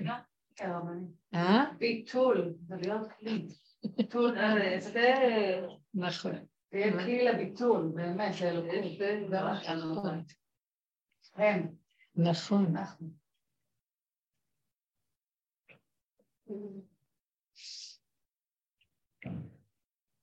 בסוף מתגלה באמת שזה לא שם, הכל פה, לא בשמיים, לא מעבר לים, לא בארץ רחוקה, בפיך ובלבבך. אה, to be או לא, לא to be להיות או לא להיות. זה גם כן, זה כאילו to, שתיים, be. תוכן, יש בתוכי המציאות של האדם וגם הבורא. בתוכנו הכל. זה הגילוי שלו. הוא מתגלה פה, איך שזה ככה. לא, אני שמה אותו בגלות, שמה בשמיים, ועובדת בספרייה של הערכים שלו. אבל הוא כאן מתגלה בכבודו ועצמו. הוא כל הזמן פה, רק אנחנו לא רואים בגלל התפיסה של עץ הדעת. כי היא מסתירה את המקום שזה הוא. האני תופס שטח מאוד גדול. יש לו מעשה בעלות, על כל דבר יש תחושה של בעלות. האמא לילדים, אישה על בעלה, בעל על אשתו, בעל המקצוע על מקצועו, כל אחד. גם על המקצוע. חוץ צידתן לה משהו כאן להתגלות, זה יפה. זאת לא, עבודה מדהימה. עולם כמנהגו נוהג, הרמב"ם אומר בימות המשיח. נמשיך שיהיה מקצועות, אבל בלי אני. השם דרכנו פועל. הרופא דרכו. אבל הוא לא ירגיש תחושה עצמית ועוד הגאווה והתחרות והקנאה תשמרנו וכל הסיפור הזה. תמשיך להיות אימא, ימשיך להיות זוגיות, אבל הגינות של השתוות הצורה, לא זה מעל זה והוא מנסה לתחמן עם טריקים ושטיקים וכל אחד להשיג את האינטרסים שלו בצורה לא. חשבונות רבים נופל, הכל ייפול, ושך גדלות גבהות אדם. וגדלות אנשים תיפול. והשם ישבר את רמי הקומה, והדיר בלבנון ייפול. אה, ונשגב השם לבדו ביום. פשוט. אז זה הדרך שמביאה את זה. תראי, עולם כמנהגו נוהג. לא פירקנו, לא שברנו, אבל קרה לנו משהו, נפל. נפלו המגדלים הגבוהים, החומות האלה של הישות. אין לי כוח, אני פתאום רואה כמה כוח זה להרים את הדמיון הזה. מי צריך את זה? זה המון, זה המון לחץ, המון מתח, נופל המתח, נופל הדמיון. הולכים לקיים את המצווה, אבל אחר כך לא סביר, כן, לא. את מבינה מה אנחנו... את מבינה את זה, אבל קצת הבנתי שיש לך מאבק פנימי. כן. כי בכל אופן במקצוע שלך, יש, איזה, יש לך איזה חיוב מסוים. אני לא באה לתת הוראה ולא נגד כלום. תקראי את זה רגע רגע. כי אם באמת לא היה כרגע מציאות כזאת, ואת פנויה, בלי עקרונות וכלום בפשטות, מה שאנחנו בהשאלת הישות, הסיבה מובילה אותי, אישה מחכה, זה כבוד השם, זה כבוד צלם שמושם בתוך האדם. אבל כשזה צריך אה, להזיז אותך מהנקודה והכל כוחני ולכסות ולגרום כפייתיות, זה מזיז את השכינה? לא. אנחנו נכנסים למקום, ואני שמתי לב לזה מאוד עכשיו, בנפול קליפת עמלק בפורים, סעודת פורים, תמיד אני מרגישה ששם זה נופל. בקריאה של אה, פרשת זכור, זה מין חובה כזאת, אבל זה כאילו. פה אני ממש מרגישה את זה. שימו לב, במוחה של הסעודה והשתייה ועיצומו של יום, שם הוא מתגלה במעשיות, לא ברפרוף הזה של שמיעה ומישהו קורא. זה וירטואלי. כאן זה חושי. ישר הרגשתי איך שנפלה. עכשיו, קרה, קרו כמה דברים ואני ראיתי שבדרך כלל אני בטבעי, אני בתוכי מה שאני, אבל אני רואה שאני מתהלכת כנגד רוחו של בני אדם. איש אשר רוח בו. אז אה, שכתוב בפירושים, אה, שזה יודע להתהלך כנגד רוחו של כל אחד ואחד. אז אני אומרת, זה לא מבין, אני אלך איתו, הוא צריך שיפייסו אותו וייתנו לו מחמאה, אני אתן לו, ההוא אני רואה כערכו, צריך שיעזרו לו ולא ייתנו לו שום מוסר או מילה. ועמדתי ביום הזה והיו לי כמה ניסיונות וראיתי שאני לא מסוגלת לכסות, אה, להתנכר למציאות העצמית הנכונה, למציאות של האמת הפנימית שלי באותו רגע, בשביל לרצות את השני ולעזור לשני במדרגה שלו, שלא לזעזע אותו. לא היה אכפת לי כלום. ראיתי איך אני נאמנה לנקודת האמת שלי, שזה המקום של השכינה בתוך מציאות אדם שאני מקימה אותה. לא רואה עולם, העיניים שלי הם פנימה מול בורא עולם, זה הפוך מהעולם, ואני לא רוצה ללכת יותר עם החשבונות רבים, כבימים ימימה, אל לכבוד העולם של השם. אומר לי, לא, לא, לא. עכשיו זה רק איפה שאת נמצאת, זה אני ואת, ככה תמליכי אותי. זה בפורים, חביב? בפורים ראיתי אחד אחרי השני, זה, היו לי כל מיני סיטואציות שעמדתי מול הדבר ואמרתי את נקודת האמת בישרות, ואמרו לי, לא, אבל ההוא ייעלב, או היה איזה סיפור עם מישהי שתיעלב, אז אמרתי, אה, זה עניין שלה, אני לא מוכנה לרצות. היו לי כמה מקרים שאמרתי, לא, אני לא מוכנה. לא מוכנה להכניס את המשלוח לזה ולעשות, כל מיני חשבונות שיש. לא הייתי מוכנה, אמרתי, מה אני פה, ככה אני אתנהג, זהו, זהו. זה לא אכפת לי שלא יבואו, שלא שיגידו, שלא יגידו, אין כלום. נקודת האמת איך שהיא ככה כהווייתה. וזה היה דבר מאוד יפה, וראיתי ששם היה גילוי של שכינה שבדיוק עשתה הפוך. זה לא רק שזה לא הרחיק את האנשים, היה איזו קרבה מיוחדת עם אותם אנשים שככה התנהגתי איתם, שהעריכו וכיבדו את הנקודה, והשם פשוט התגלה. זה לא, זה לא דבר של בני אדם והסבר ותירוץ. זה נקודת אמת שעובדת מאליה. אל תסדרו לי את עולמי, רק אל תפריעו לי, זה לבד מסתדר. זה המקום שאנחנו כל הזמן עושים לעזור למצב. כן. גם החשבונות רבים, להקפיד על הדבר הזה, כי אני מגיעה למקום שמה רוצים ממני המקסימום. זה מתחיל ליפול. הדבר כהווייתו, מדרגת האמת היא המדרגה הכי נעלה, אין עליה, אין יותר ממנה, היא חותמו של השם, וזה הגילוי, הוא למטה.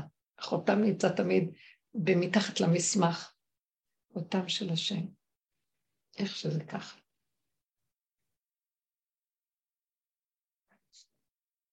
פעם ראיתי אפילו שלחותם של השם יכול להיות כרוך גם נחש. שנקודת האמת קיימת, ועדיין יש שם איזה משהו, ואז אמרתי, זה בורא עולם. זה בורא עולם. מה זה? זה דבר שקשה להבין. הבנתי שזה כמו נחש הנחושת. מה הקשר להביא בתורה כזה דבר? תעשה נחש, ושיסתכלו על הנחש, וכי נחש ממית או נחש מחיה. מה זה? זה נראה כמו עבודה זרה לעשות דבר כזה. השם אמר. יש שם נקודה שמתבטל כבר, זה ככה, זה לא ככה, אפילו הנחש הזה, על זה אנחנו, זה כבר של הבורא וזה בכלל לא קשור אלינו. הוא יודע חשבונות. כי הוא אומר, תמחה את זכר עמלק מתחת השמיים, אבל מעל המקום הזה, זה שלו, ואנחנו לא נבין את ה... אה, לא מחשבותיי, מחשבותיכם. הוא בעצם משרת את השם על נחש, שומר על השעה. להט החרב המתהפכת. מה רצית לשאול? מה זה? כן. מה אתן רוצות לשאול, תמרי? תגידי. שאלת אותה מה הכוונה המחש. אה, לא, אבל היא הסבירה. כן. מה את אומרת על השיגעון הזה עכשיו, עם שמה? כל הפיגועים האלה? עם כל על כל הפיגועים האלו. פיגועים. מה חדש? לא, זה לא לא יכול. היום בבוקר בירושלים היו שתי צפירות, אזעקות. מה זה היה? תרגיל. ואני לא ידעתי מה, אבל ראיתי שזה... ואז אמרתי, טוב, אז מה עכשיו? ולרגע אמרתי, שום דבר, את שמעת, זה מה ש... אל תתרחבי עם המחשבה, והמוח אמר לי, ואם זה מלחמה, נניח שיש תחושה כזאת באוויר מוזרה, ואם פורץ משהו, מה אני אעשה? ואז התשובה הייתה מאוד פשוטה, תהיי בנשימה. אין מחסה יותר גדול מהנשימה, מוח בתוך האף, בין האף לפה, זה המקום שלך. נושמת ומדברת, נושמת ומדברת, בפיך ובלבבך לעשותו. הדיבור בא מהלב, הוא לא בא מהמוח כבר. אני, אין, אין לי כוח, אז עכשיו שאתם שואלות, כשמכינים את עצמנו למקום הזה, אסור שהמוח יהיה פה. אם הוא יהיה כאן ויסתובב, הלך עלינו. הנתונים גרועים, לא רוצה לפתח אותם. לא רוצה לפתח אותם. אתם לא יודעים, פשוט אני מסתובבת בירושלים, אין מקום שאת לא רואה, ירושלים המזרחית מלאה. יצאה לרחובות. כל, זה לא יאומן, ואנחנו, אין מה לדבר. אז רגעים כאלה שאת לא יודעת איפה, מה, אני גם לא, לא רוצה לדעת, לא רוצה להבין. אני רוצה רק להכניס את ה... זה ענני הכבוד.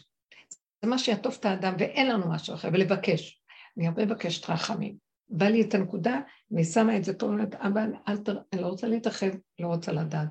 אין לנו בחירה, נתנו לך את הבחירה, נגמר לנו הכל. תעשה מה שאתה רוצה איתנו, רק אני מבקש ממך. שלא נסבול ולא יהיה לנו כאבים, לא חרדות, לא פחדים, לא כאבים. מה שאני רואה הוא שעכשיו יש משהו בעולם שמתעורר, וזה הולך להתקרב לפה, גם מבפנים וגם מבחוץ. אבל זה לא יהיה קשור לעם ישראל בכלל. זה יהיה מלחמת, החלק השלישי של מלחמת גוג ומגוג, שהיא תהיה בירושלים, כמו שם, שאומר, נבואות של יחזקאל ונבואות של זכריה, שהחלק הראשון והשני כבר היו.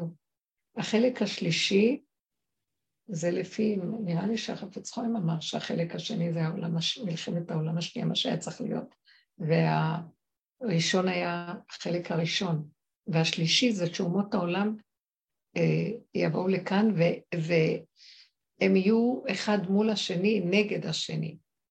הוא יביא אותם לירושלים. כאן? הם יבואו לכאן. ויבואו לארץ, והארץ תתמלא באנשים זרים, יהיו כאן. זה אוקראינה.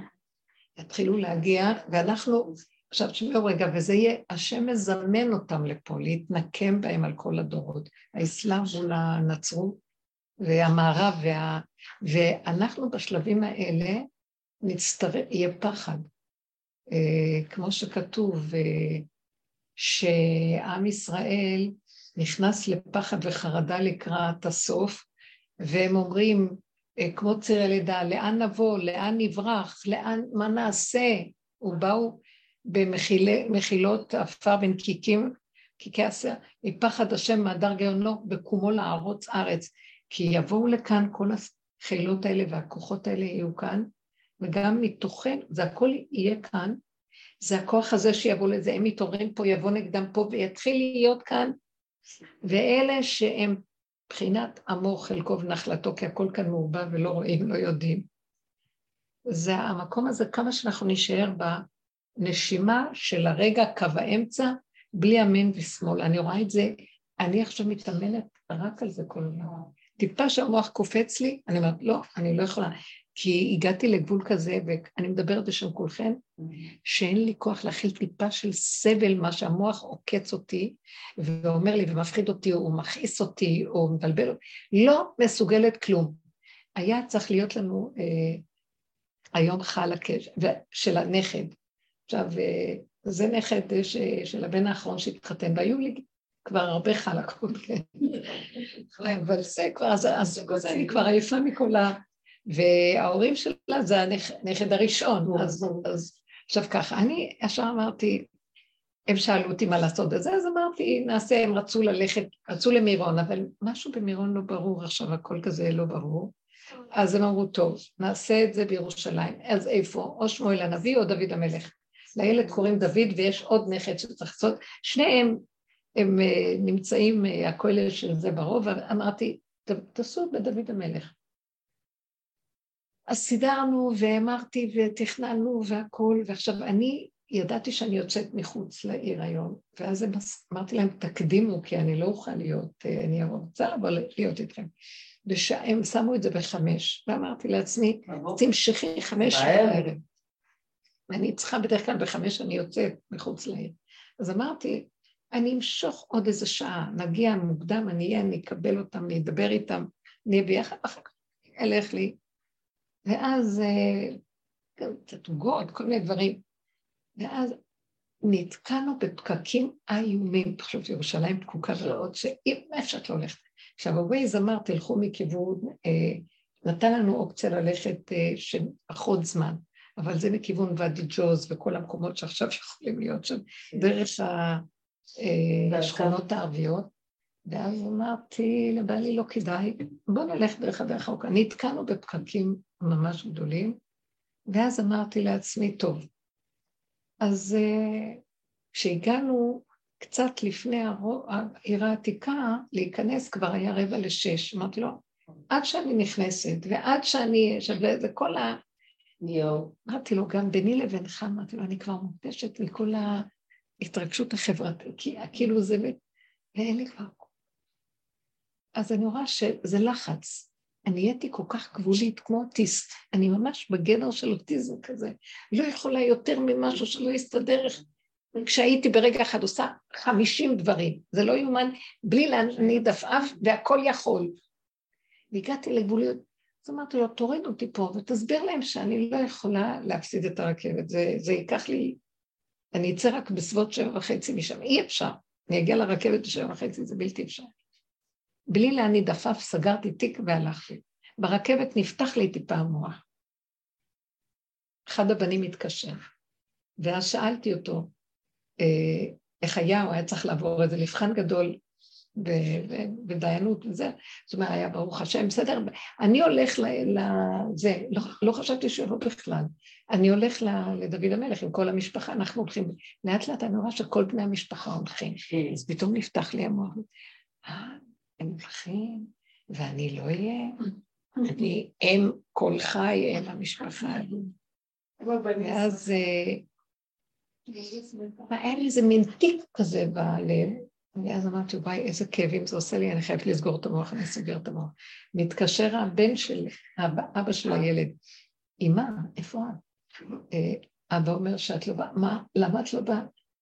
אז אמרתי לו, תשמע, אני לא יכולה, הוא אומר, אבל, כן. אבל, בדיוק, רציתי להגיד לו, רגע, למה אתה מתחשב בכולם שבחמש יכולים?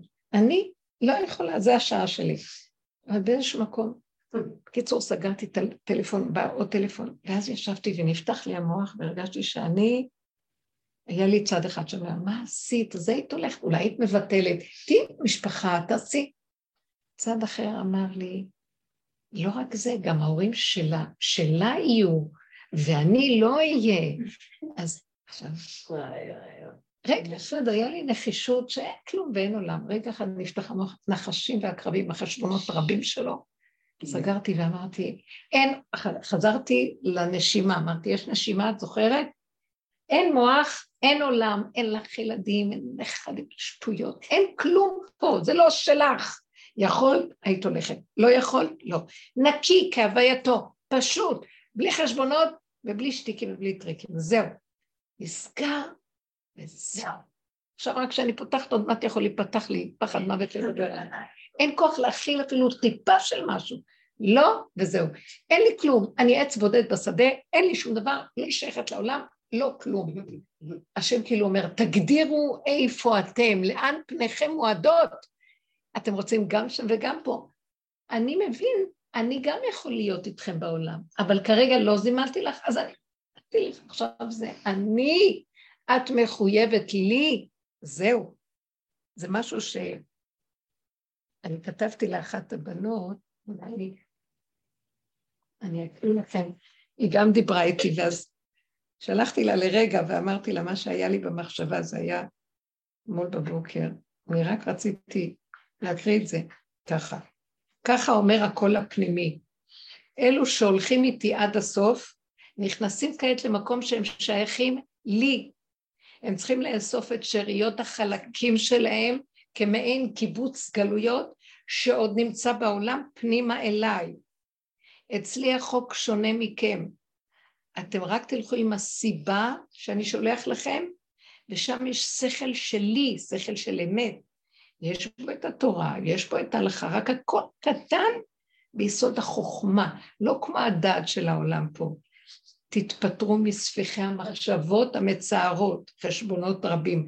מה קרה לי? אני מוזרה בעולם, איך אני לא משתתפת עם כולם, אני לא צדיקה, וכולי וכולי. אתם שלי, לא של העולם. עכשיו, אני מנהיג אתכם. אצלי הכל ככה, בלי רגש העולם.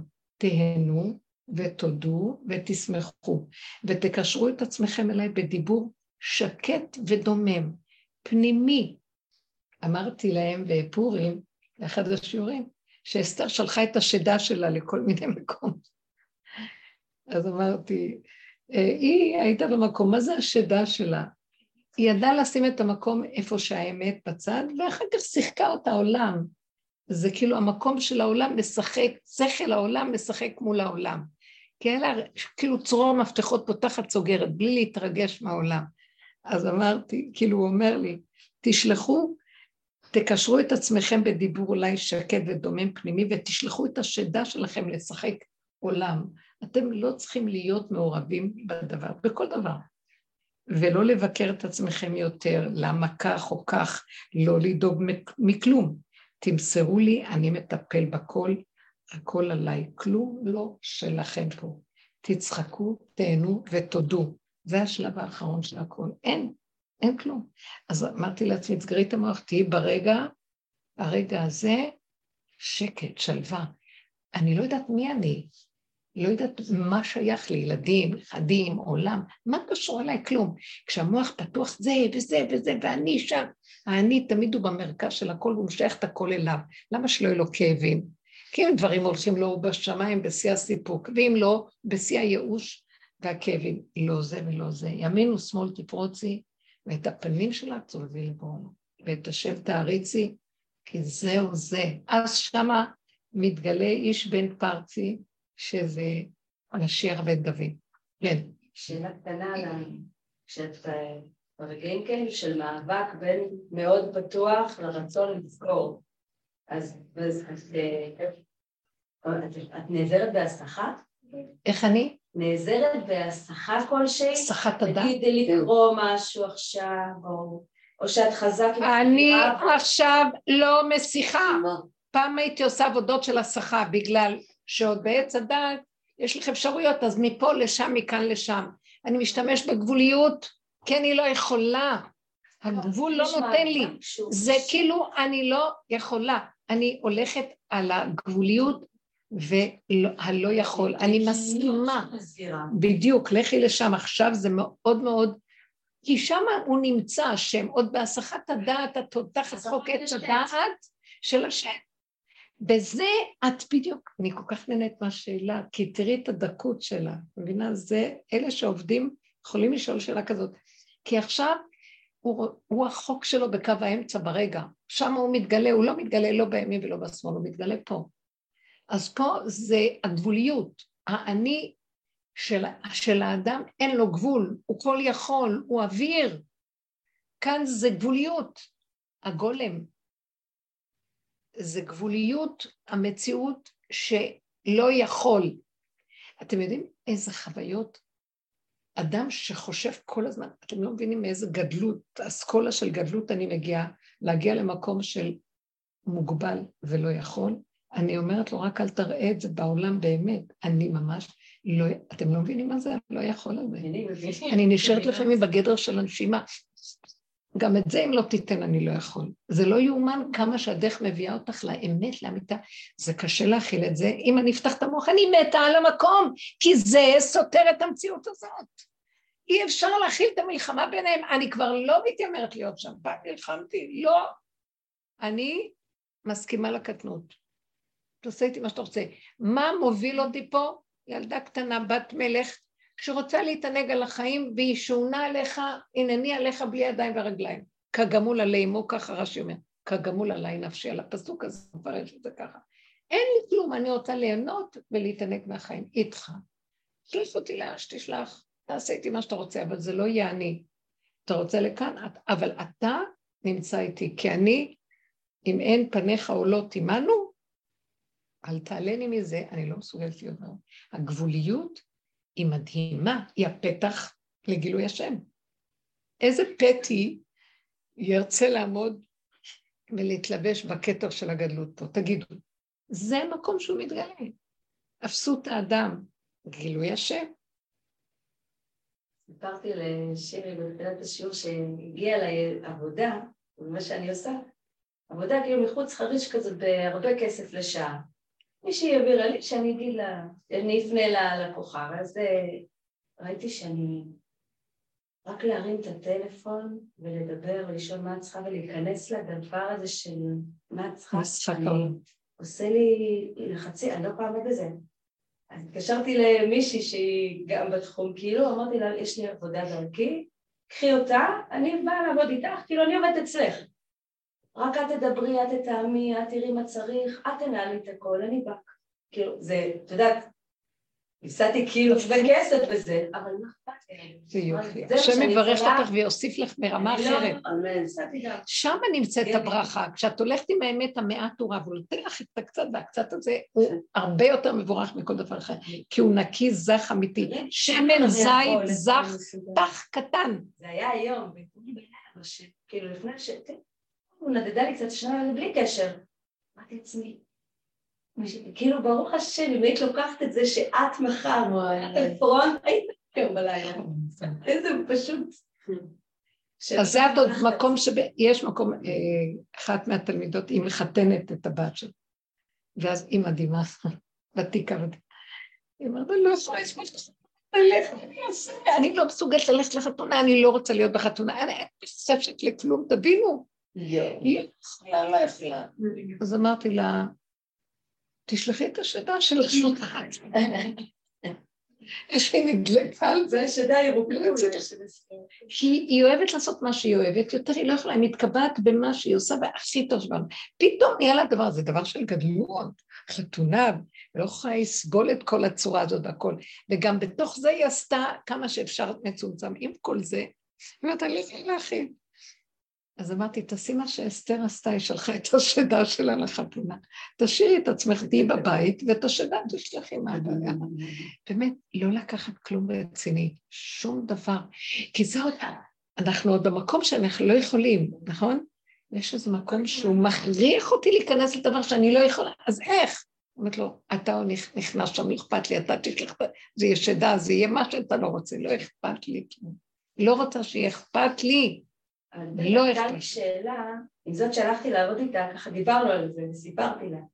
והיא עלתה לי שאלה כזאת אחר כך, עכשיו שאני חושבת על זה, שהיא באה למשל בלי שום רגש, היא באה מאוד בפשטות. לה אין את הדבר הזה שמתרגש והיא צריכה לצמצם. כאילו היא באה ככה. אז בסדר, אז, אז היא ככה ואני ככה, כאילו זה התשובה. בדיוק. איך שאת ומה שאת יכולה. זהו. יש איזה מצבים שכאילו מכריחים אותי, ואז אני אומרת, במקום שאני מוכרחת, אסור לי לפתוח את המוח ולהתנגד. אני לא קיימת, אני לא מציאות, אה, צריך אבל לשחק אותה שם, ואי אפשר לפה שם ככה. צריכה... ואז אני אומרת לעצמי, אז תשלחי משהו, מישהו שיסדר את זה, אם זה לא מישהו אחר. אז גם את יכול לצאת לך איזה משהו שאת תיכנסי ברמה הזאת, שאת תתפללי, תבקשי. עכשיו זה עולם התפילה פה, זה לא עולם התפילה, זה לא סידור משהו, זה עולם של... מפי, לי ולפומה לא גליה, מהפה שלי, מהלב שלי לפה שלי, בקושי אני יודע. משהו מאוד פנימי, והוא, אני, אתה חייב להתגלות, אם לא אין לי חיים. זה כאילו, אין לי אפשרויות, זהו. זה יפה, שם הוא מתגלה איפה שאין אפשרויות, כי הכל קטן. הכוח האלוקי, אנחנו לא מבינים מהו, הוא רגע ונעלם. הוא מאוד מאוד דק ועדין, עדין, אי אפשר בכלל לתפוס אותו ברובד הגס שלנו. זה נקודתי, ואי אפשר לעשות אחד ועוד אחד ועוד אחד שווה. זה טק ונעלם. יום אחד יהיה לך אור כזה, למחרת יכול להיות הפוך להפוך. ומה, למה, מה מה? ככה. אין בכלל שאלות כאן. זו נקודה של רגע, רגע, ולהיות במקום הזה של ההשלמה וקבלה, בלי התרחבות. זה כמו בשיר השירים, כל דודי תופק, פתחי לי, קמה בהתלהבות, דודי חמה קבר. אין, אין כאן חוק שאת יכולה להגיד, תפסתי משהו. באתי תצעקי, כן? אה? אל תקומי, תצעקי, כן? אז אני כבר אמרתי לו, אתה יכול לפתוח לבד את הדרך שלי. של סיטואציות נעצו בינינו לבין עצמנו, אז אני יכולה להבין את רות שכאילו עושה את העבודה עם עצמה. אבל, או מה שהרבנית תיארה קודם על, על החלק שהיה עם הבן, כן. איך להתמודד מול. אבל כשזה בחינוך ילדים, ושהילדים הם מאוד מאוד קטנים, וכאילו זה סיטואציות שאני לא יכולה להגיד, כאילו, אני עוזבת הכל. כאילו, כן, את יכולה. אני ממליצה שתעשי את זה. אני אגיד לך משהו, חינוך הילדים הוא לא כמו שנדמה לך מהמוח. הדוגמה האישית שלך, איך שאת בנקודת האמת, משם החינוך הכי גדול שהילד הכי, הם קולטים את האמת ברמות שמשם הכי נכון. כשאת חיה את הגבול שלך, ודעו לכם, אימהות שהן נמצאות בגבול שלהן, והן מכבדות את הגבול, הילדים הכי טובים צומחים שם. כי אין לילד עוד אפשרויות של פינוק והתרחבות וקשקושים ובזבוז. האימא מספקת אה, כמו, כמו, אני לא רוצה להגיד יונה, לא, לא, נקודת גבול, אמת, חוזק, ככה אני, וזה מה שאני יכולה. פעם אחת אמרתי, פעמיים, ואם לא, אז לא להתרגז, לא לצעוק. תלכי לדרכך ולא אכפת לך מה הוא רוצה. אחרי רגע, אבל אם אני צריך זה וזה וזה. את לא שם. את לא מבינה מה זה כשאדם נמצא קשור נכון לנקודת האמת שלו? אין חינוך יותר גדול, אין ויכוחים, אין דיבורים, אין כלום. גם הבעל, גם אין כלום. אמת נקודתית. לא, אף אחד לא חייב כלום, אבל גם אני לא חייבת. את לא מבינה את זה? אין אמת יותר גדולה מזאת לחנך את הסובב. אני לא מחנכת אותם. מתוך הנקודה שלי הם מתחנכים לבד, כי אין להם ברירה. האין ברירה הוא מה שיוצר את נקודת האמת. כי היש ברירה של המוח הגדול יוצר את כל מה שקורה היום בעולם. יש יותר מדי אפשרויות. הלכו לאיבוד. הלכו לאיבוד. האימהות הלכו לאיבוד, הזוגיות הלכה לאיבוד, העולם הלך לאיבוד, כי הכל אפשרי. לא, לא, לא אפשר, כלום, הגבול הוא כזה, לא יכול. אז האדם צריך לקחת אחריות על עצמו, הילד מגיל קטן ייקח אחריות שלו. ואני ראיתי ילדים שהאימהות שלהם כאלה, הם עושים הכל לבד, והם לא מנדנדים ומשגעים את ההורים, והם לוקחים אחריות. דברים שבאמת, לא לפחד שאנחנו לא מפנקים מספיק את הילדים או לא... לא לפחד, כן, כי יישא עול בנעוריו, ממש, מקטנות. זה רחמנות, הפוך. זה אכזרי איך שאנחנו מתנהגים. וזה הרחמנות האמיתית. הם יודעים להיות, הם מחפשים את בוראם, כי הם צריכים עזרה. אז שיפנו להשם. אני לא הכל יכול שלהם. זה לא שאנחנו מזניחים, אבל זה לא האובר הזה כמו שהחיים שלנו פה, והמערכות איך הם מעמיסים עלינו. זה לא הולך ככה, ממש לא, וזה חבל על הזמן מה שהתרבות יצרה פה, מאוד קשה. ומונע מהם את ה... במדרש במצרים שהאימהות ילדו והשאירו את הילדים בשדות, זה המדרש. מה זאת אומרת? שזה מדרש, אומר דרשני. זאת אומרת שהילדים גדלו עם המלאכים לבד, עם השם. לא היה עליהם את ה... זה שילוח הקן. שילוח הקן זה טוב. החוכמה היא לשלח את הקן ולהישאר בבית, מבינה? את שם ואת לא שם, זה לא האישיות של הישות הזאת שהיא יופי, באמת. אבל חזק עכשיו לתוך הרגע, מאוד חזק לתוך הרגע, אה, זה לא נובע מתוך שאני עושה עבודה, מתוך שאני לא מסוגלת לעשות יותר עבודה, את לא מבינה? אין לי כוח. אז אני חייבת להיות ברגע, אם לא, אני לא יכולה להכיל. אה, אפשר, זה מסוכן לי. העצבות תגמור עליי ברגע, אני רגישה בדקויות שאי אפשר לתאר. זה מכריח אותי להיות במקום הזה. סביבה נסערה מאוד. זה המקום של גילוי שכינה, זה המקום של מחנה שכינה.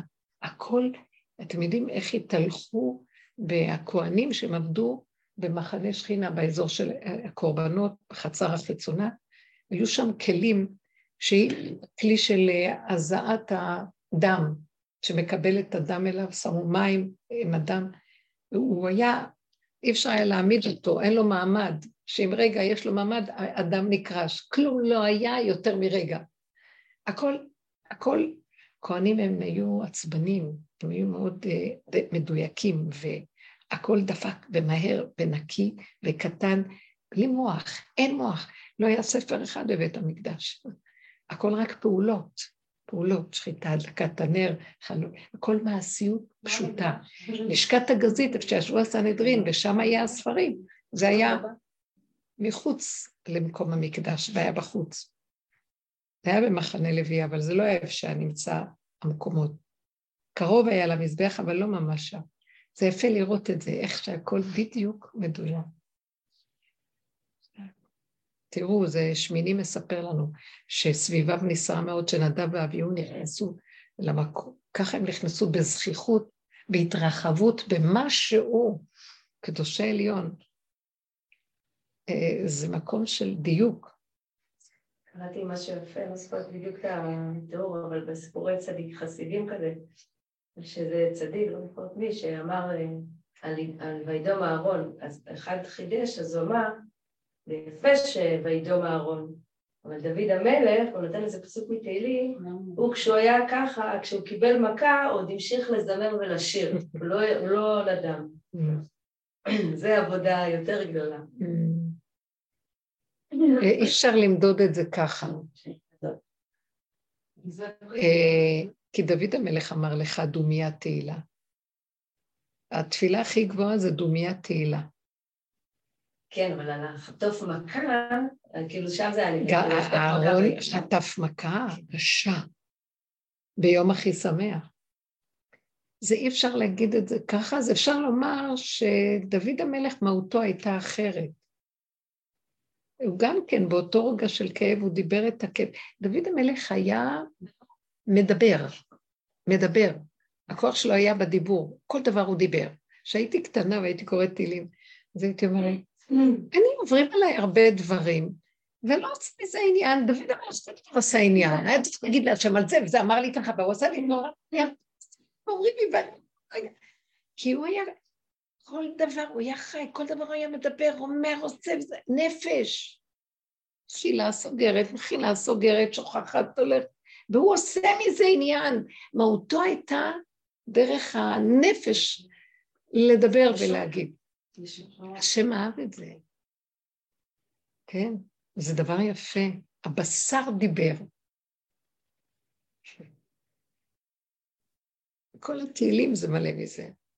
אהרון היה סוג אחר. מהות השתיקה.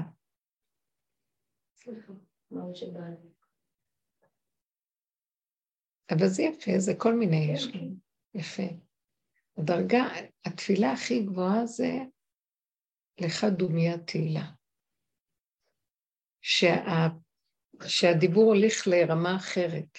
זה, את, יש תפילה שאת מדברת מבפנים, ממש אותיות, וזה לא יוצא על, על הלשון, השקט הפנימי, עמוק עמוק מבפנים. זה יפה הכול. לא, כמעט לא עושה את זה בכלל, לא.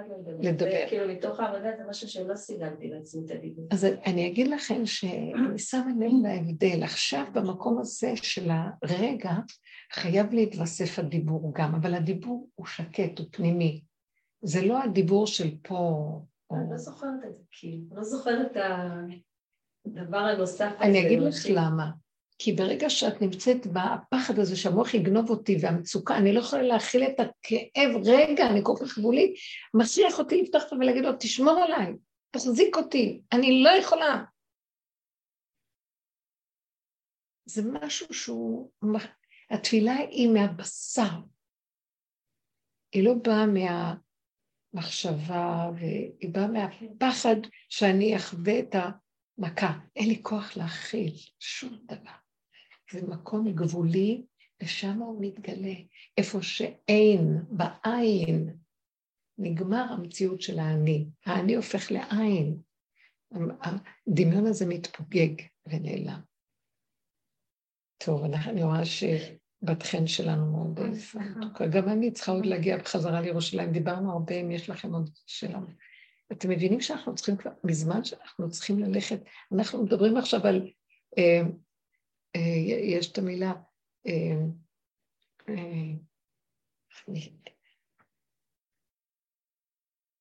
איך מישהי, אני חייבת למצוא את המילה הזאת, שנייה אחת, שהיא אמרה לך אתמול, היא מתארת, אה, כן, כן, כמו לעדכן את המחשב. לא, יש עוד מילה אחת שהיא אמרה, אה, אנחנו בגמילה מהעצמיות שלנו, אנחנו בגמילה מהעצמיות.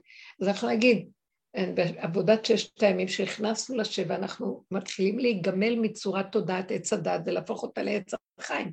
האריזה לא אומר שעץ הדת זה עץ החיים, כשאנחנו נכנסים פנימה פנימה ומפרקים את, ה, את, ה, את הסערה של העץ, את הצמרת עם כל הענפים והסבך של היער, ומגיעים לשורשים ולצמצום של הדבר.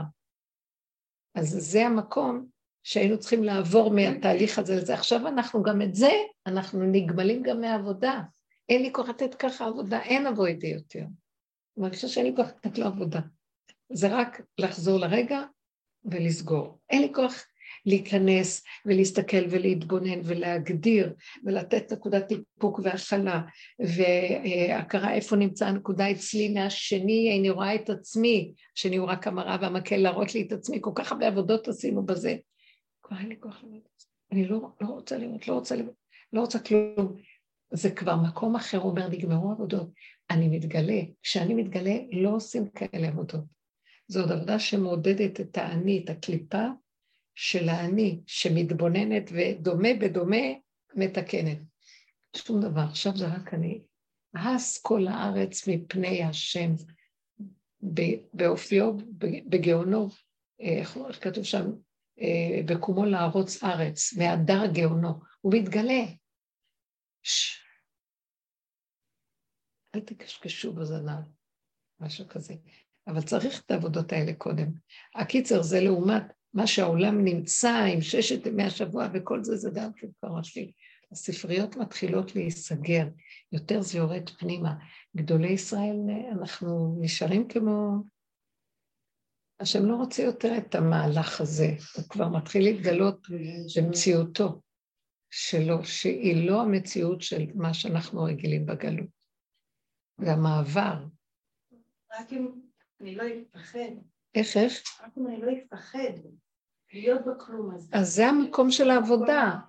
עכשיו אני... יפה, אז אני אגיד לך כבר עכשיו, אין מקום כזה שלא נפחד. אי אפשר, מציאות האדם זה פחד.